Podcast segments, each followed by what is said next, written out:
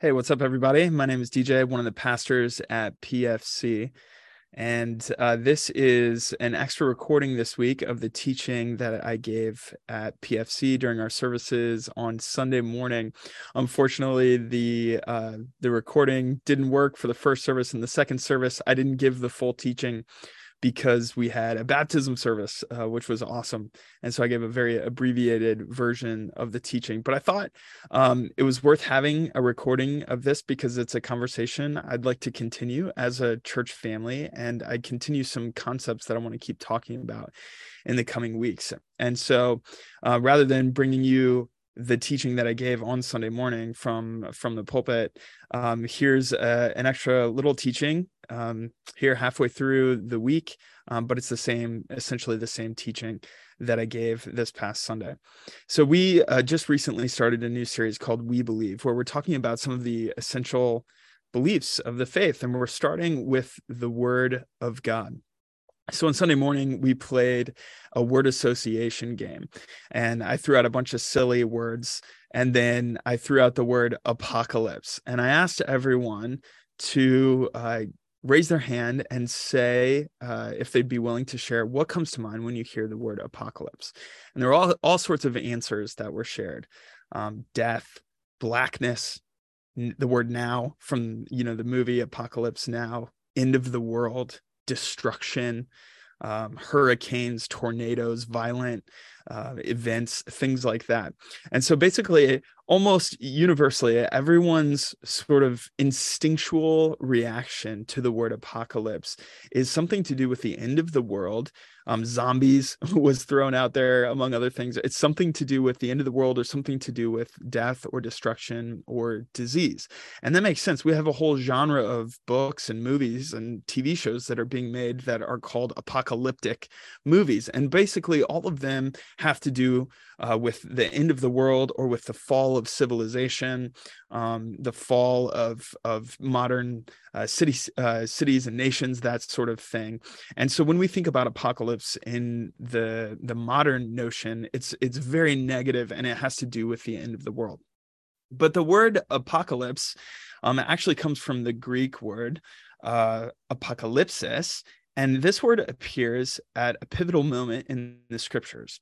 In fact, uh, it is in the title of the last book of the New Testament, what we commonly refer to in English, in our English Bibles, as the book of Revelation. The full title of that book is the revelation of Jesus Christ, because the word apocalypsis, the word that we get apocalypse from, um, literally means uh, to uncover. So, if you would do a word study on apocalypsis in Koine Greek, the biblical Greek language, um, there wouldn't be anything about zombies or about death or about destruction or even about the end of the world, because that's not what that word meant.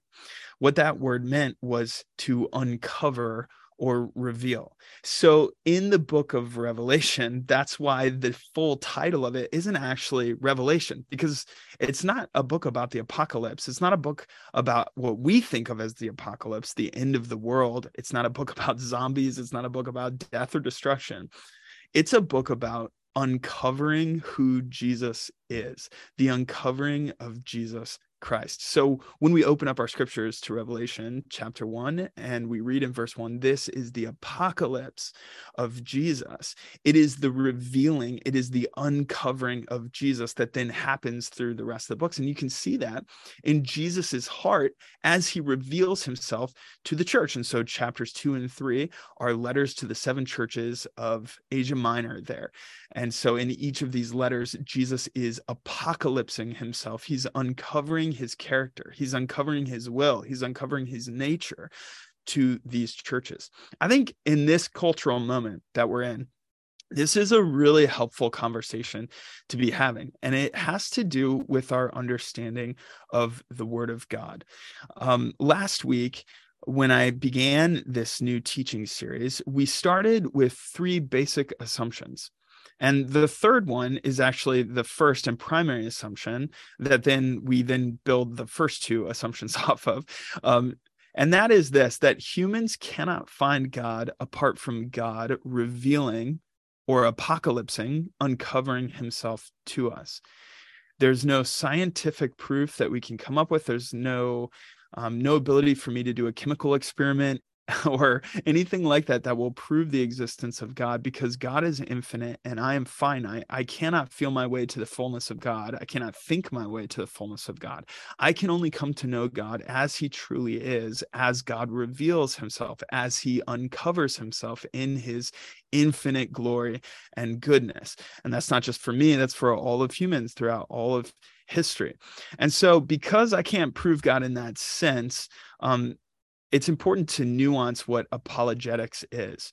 Originally, apologetics in the first century, second century church, when uh, when there were the first Christian apologists, uh, apologists worked to clarify what the gospel was because everyone in the ancient world was operating under the basic assumption that there was such a thing as a supernatural world uh, operating under the assumption that there was such a thing as God or gods.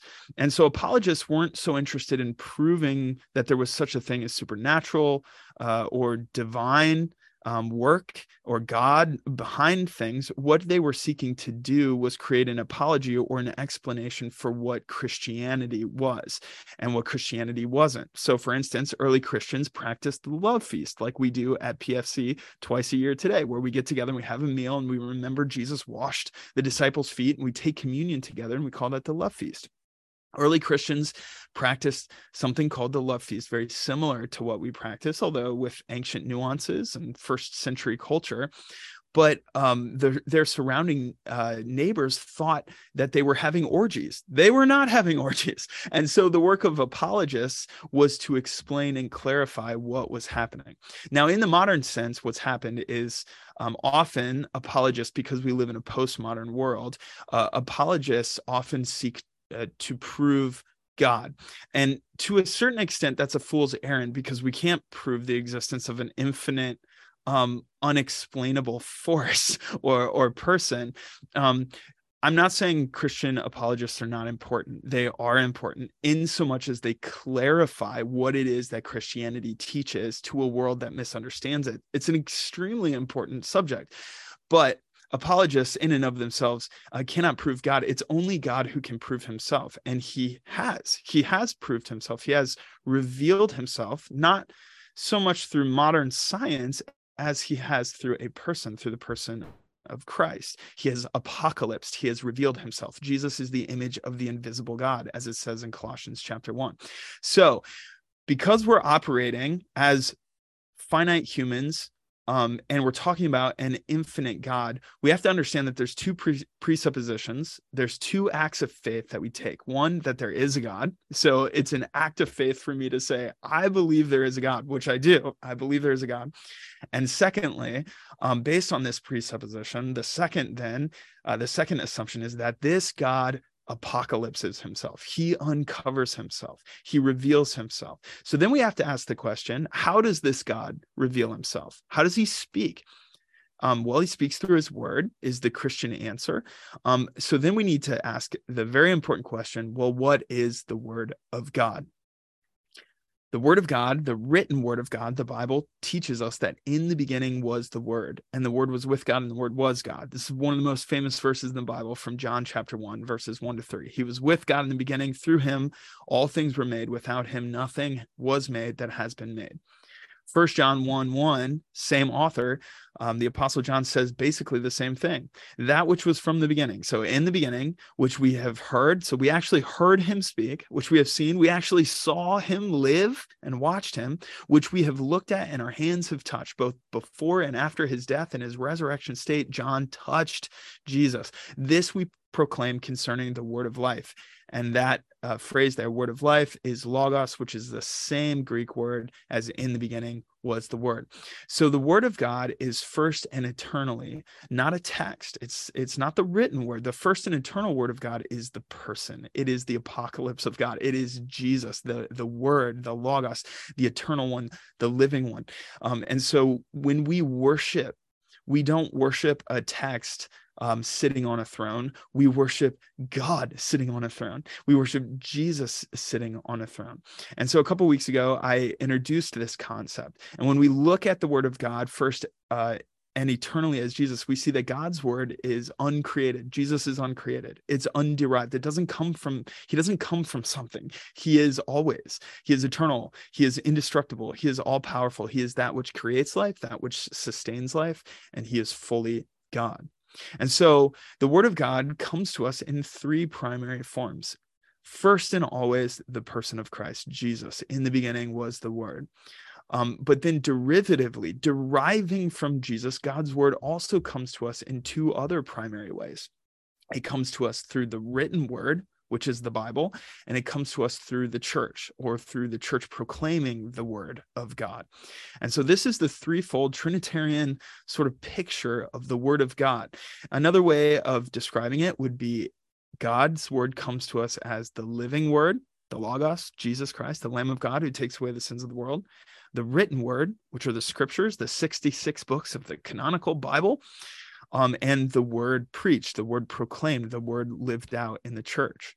Those second two uh, forms of the word coming to us, they are derivative of the first. So the written word, the Bible, is not eternal. There was a time before the Bible existed. There was a time before the Bible uh, authors lived. There was a time before these words were written down. But the word of God is eternal. And so God's word existed, it pre existed the written word. That does not mean that the Bible is not God's word it is God's word, but it's God's word that proceeds from the living word. It comes from somewhere.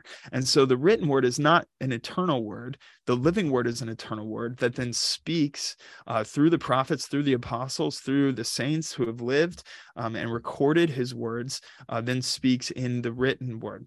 The written word then becomes our canon, and that's canon with one N, not two N's. Two N canons uh, are the ones on pirate ships that blow things up. One in canon um, is a word that means plumb line or measuring line. And so the written word is the way that we encounter the living word, or is a way that we encounter the living word. The written word is God's word in so much as it reveals the eternal living word of God. Um, Jesus, uh, uh, the Father, the Holy Spirit, it reveals the character of God. Our understanding of who Jesus is comes to us from the written word. And our understanding of who Jesus is as we live in a vibrant living worship relationship with him must conform to the written word. So if we believe something about Jesus that does not pass the test of the canon, the written record of who Jesus is, then our belief about the living word is false because the living word is revealed through the written word.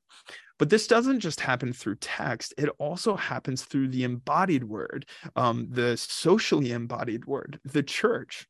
Wherever the living word is uh, present among two or three people that's where the church is. The church is happening. So the church is not primarily a building or an institution the church is people who follow christ. Um, it's the collective of Christians. And the word proclaimed there among Christians, wherever two or three are gathered in his name, and the word is proclaimed, then the word of God is existing again, in so much as it points to the living word of God. All three of these work together, and we need them all. And so, you know, if we just want a relationship with Jesus and we're sick of the Bible, we're sick of struggling with hard texts and that sort of thing, and we don't uh, consider ourselves a part of the church, we don't submit to Christian community, um, then we become participants in the ancient heresy of Gnosticism, uh, which proclaimed that you could have an individual relationship with God based on secret individual knowledge revealed to you through spiritual means. Um, this is one of the earliest heresies of the church. And when we try to have a relationship with the living word without the written word and without the word proclaimed in the church, we essentially become Gnostics when we want to have a relationship that with the word of god that's just based on the text then we no longer have a relationship with the word of god because the word of god is living it is the person of jesus and we actually make an idol out of his written word um, and we uh, we unhitch ourselves from the living, breathing, reigning Word of God. Again, we don't worship the Bible, we worship the one who gives the Bible. We worship the one behind the Bible, underneath the Bible, the one that the Bible points to as a signpost. And so we can't just have the written word, nor can we just have the word preached or proclaimed, the word in the body. Because if we just want a relationship with the word of God as it exists in a social setting, then all we have is a social club. We no longer have the lamb sitting on the throne. We no longer have the lion of Judah. We no longer have the son of David who reigns eternally, the prophet, the priest, the king, Jesus, the living word, the Logos.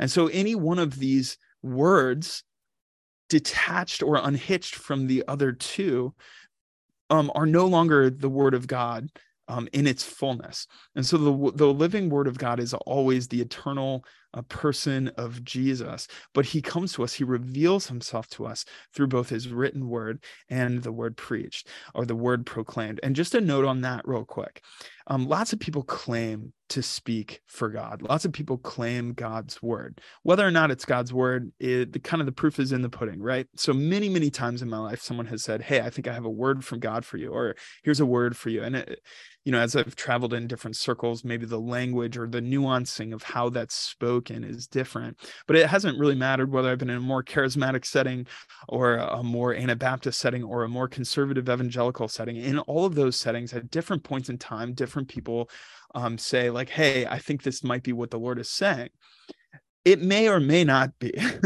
um, as much as it reveals the person of jesus it is god's word because it's revealing god's eternal word um, in as much as it doesn't reveal the character, the nature, and the word of God, then it's not really God's word. It may be that person's wisdom, it may be that person's idea, it may be their best thoughts.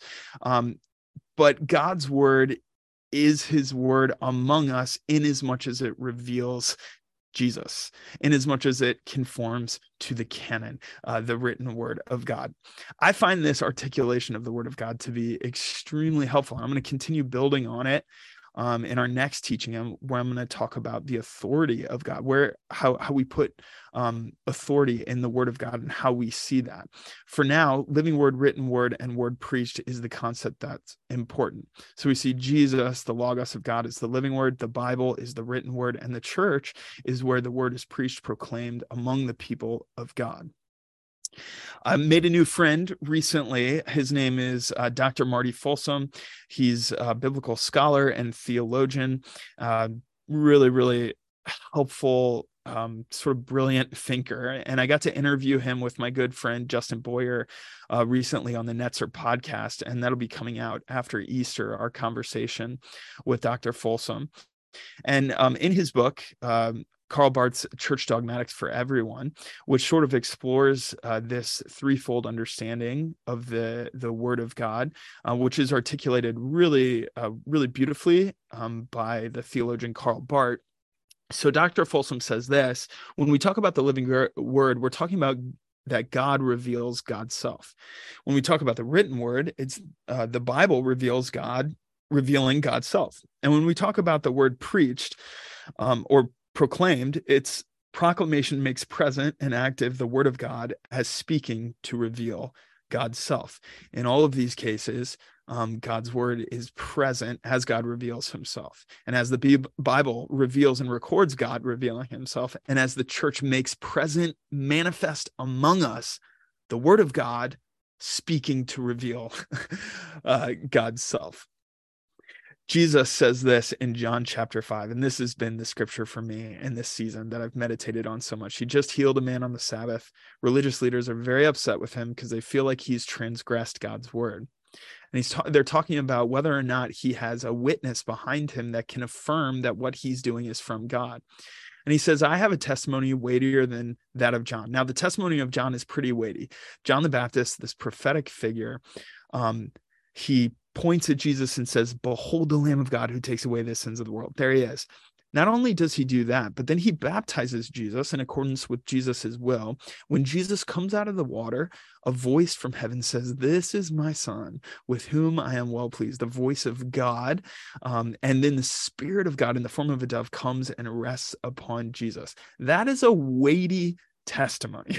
Jesus says, I have weightier testimony than that. Testimony um, that testified that the Father has sent me, because he says, the very works that I am doing, the the works that I do reveal that God has sent me, and the Father who sent me has Himself testified concerning me, as He did through His voice um, at His baptism. You, however, have never heard His voice nor seen His form, nor does His word dwell in you, for you do not believe the one He sent.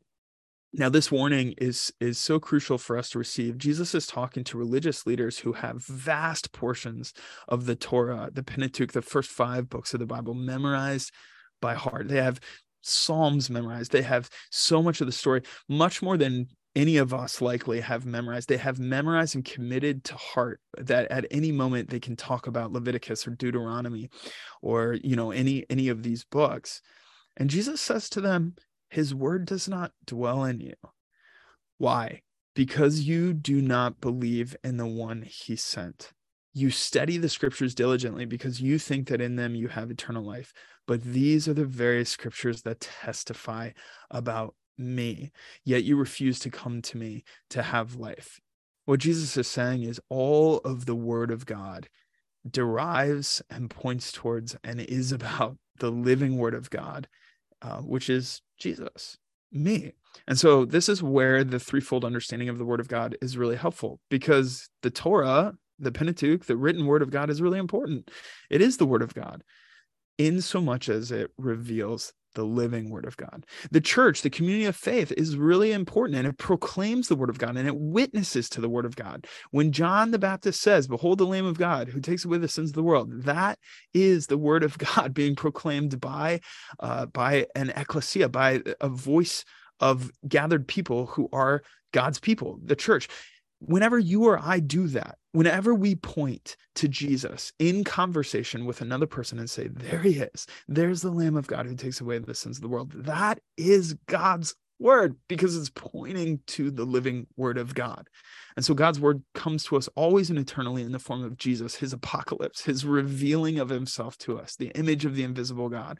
It also comes to us through canon, through scripture, the written word, and through church, through the body of Christ proclaiming the word of God. I want to look at faith really quickly and I want to overlay it with this. Um, I've been on a journey for several years now of understanding faith in a three dimensional way. I grew up in a sort of non denominational evangelical uh, church. I'm a missionary kid. faith has been a part of my life from the day I was born. Um, and it's been my under yeah just such a vital part of who i am talking about and thinking about faith i think the primary way i was taught to um, think about faith was in a cognitive way that it's important that we believe the right things about god. And that that is what faith is. Um it's it's one third of what faith is. So we see that in john 3 16 for god so loved the world that he gave his only son that whoever believes and the root word there is pistis the word where uh, we translate into english as faith. So whoever believes or has faith in him will not perish but have eternal life yes, we need to believe that Jesus is God's son and that he is the savior of the world. That is believing faith, and that is what it means to have faith. But it also means allegiance. Um, the word pistis, the Greek word that is translated in English as faith, predates Christianity. So before Jesus walked on this earth, uh, there were people who were using this word in Greek, and they primarily used it in the sense of allegiance. So Caesar or the emperor of Rome or kings of the earth demanded pistis or allegiance from their citizens. That doesn't really connotate exactly believing faith that has to do more with a posture of obedience or or allegiance of the heart towards the ruler. And so caesar demanded pistis from his citizens.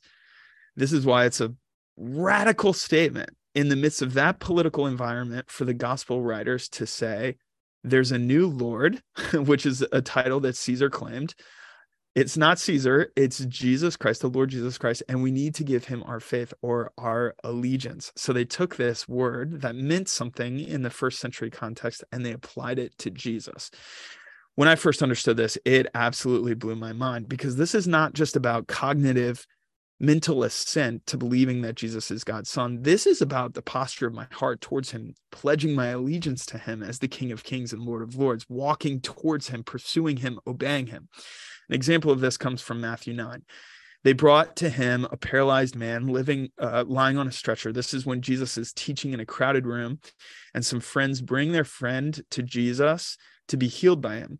Seeing that the room is so crowded that they aren't able to even get to Jesus, they cut a hole in the roof and they lower him down in front of Jesus. And the word says this in Matthew 9 seeing their faith. The word there in Greek is the word pistis, it's the word faith. Now, is a cognitive belief something that can be seen? I don't think so. I don't think you can see an idea. You can see an idea put into action.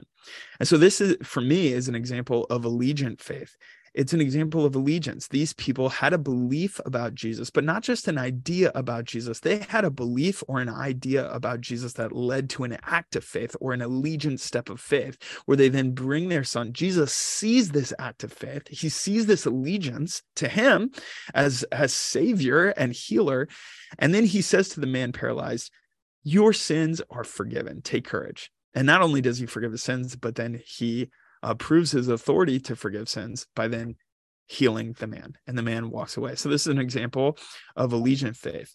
Faith um, is believing faith. It is allegiant faith. It is also just obedience or faithfulness. And so in the fruits of the spirit in galatians 5 the fruits of the spirit are listed as this but the fruit of the spirit is love joy peace patience kindness goodness faithfulness.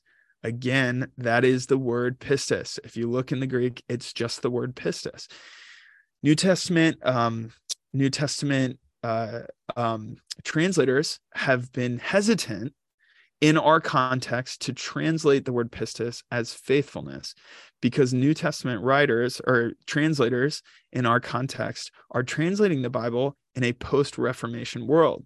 Part of the lines of battle in the Reformation were drawn up around the idea of we cannot earn our salvation. And so there's been a reticence or, or a hesitancy to translate pistis as the word faithfulness because it could sound as if we are earning our um, our salvation through our obedience that's not what this is. That's why a three dimensional understanding of faith is so helpful. It is what we believe. It is so important that we believe that Jesus is the Son of God with our minds.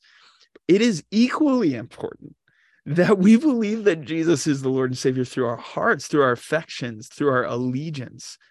It is equally important that we believe that Jesus is Lord and Savior through the works of our hands, through our obedience.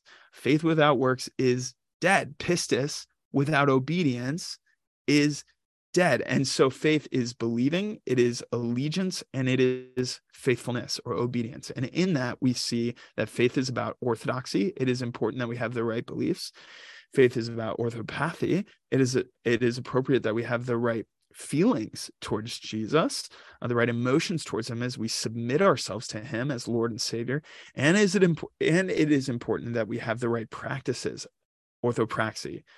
And so just in this one word, in in the word faith, in the word pistis, we see a three dimensional faith that has to do with our beliefs, the allegiances and affections of our hearts, and our actions, our obedience. Why am I talking about this? I've talked about this many times at PFC over the years. For those of you who are newer here at PFC, this may be a new concept for you. So that's one reason I want to talk about it. But secondly, because it overlaps with our understanding of the threefold nature of God. So the living word, Jesus, the Logos, the eternal word of God, what does he demand from us? What does he desire from us?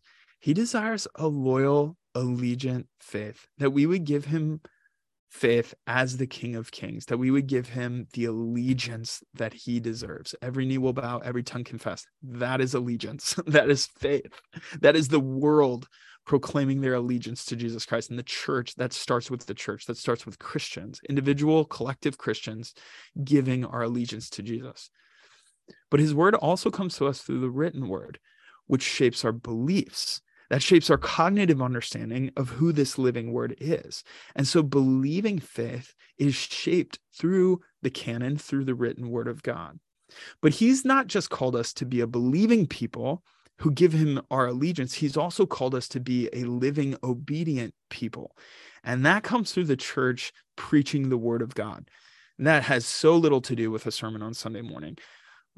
In so much as the church embodies the person of Jesus in obedience, feeds the hungry, clothes the naked, cares for the sick, uh, proclaims the gospel to neighbors, serves our neighbors. Every time that's happening, that's the word of God embodied through the church in in faith. And so as I wrap up this uh, teaching, what I want to challenge us to think about is are you living a one dimensional relationship with the word, or maybe a two dimensional, but not a three dimensional relationship with the word? And are you living a one dimensional or two dimensional faith and not a three dimensional faith? God has designed you as a person who bears his image to have a three dimensional relationship with him. He is a three dimensional God. He is a Trinitarian God, Father, Son, and Spirit. And He has designed us as persons who bear His image to have three dimensional relationships with Him, in as much as we are conforming our beliefs to the written word, we are pursuing and worshiping and adoring and proclaiming our allegiance to the living word, and we are obeying the word, the living, reigning word of God, by the way that we proclaim Him or witness to Him um, to both one another in the church and to the world as the church obeys him. And so, as I wrap up this teaching, I just want to invite you to do like a little inventory in your own life. Um, what is my relationship w- with the Word of God? Is it three dimensional? What is my faith um, as it's lived out? Is it a three dimensional faith or is it a flat faith? Is it a flattened faith that God would like to, um, yeah, uh, indwell and bring to a new level of vibrancy. I want to pray as we close this time out. Thanks for joining me um, in this, um, yeah, in this teaching. Father, thank you for your word. Help us be a people who embody your word as a church, as a collection of people seeking to follow you, who never worship the text, but who use the text as the tool it is to worship the living, reigning Word of God, Jesus Christ. Help us to be a Trinitarian people in relationship with Father, Son, and Spirit who live out our faith in a three dimensional way through our beliefs, through our allegiance, and through our obe- obedience. We ask this and pray this in Jesus' name. Amen. Thanks again for joining us. Hope you have a wonderful day. Go with God.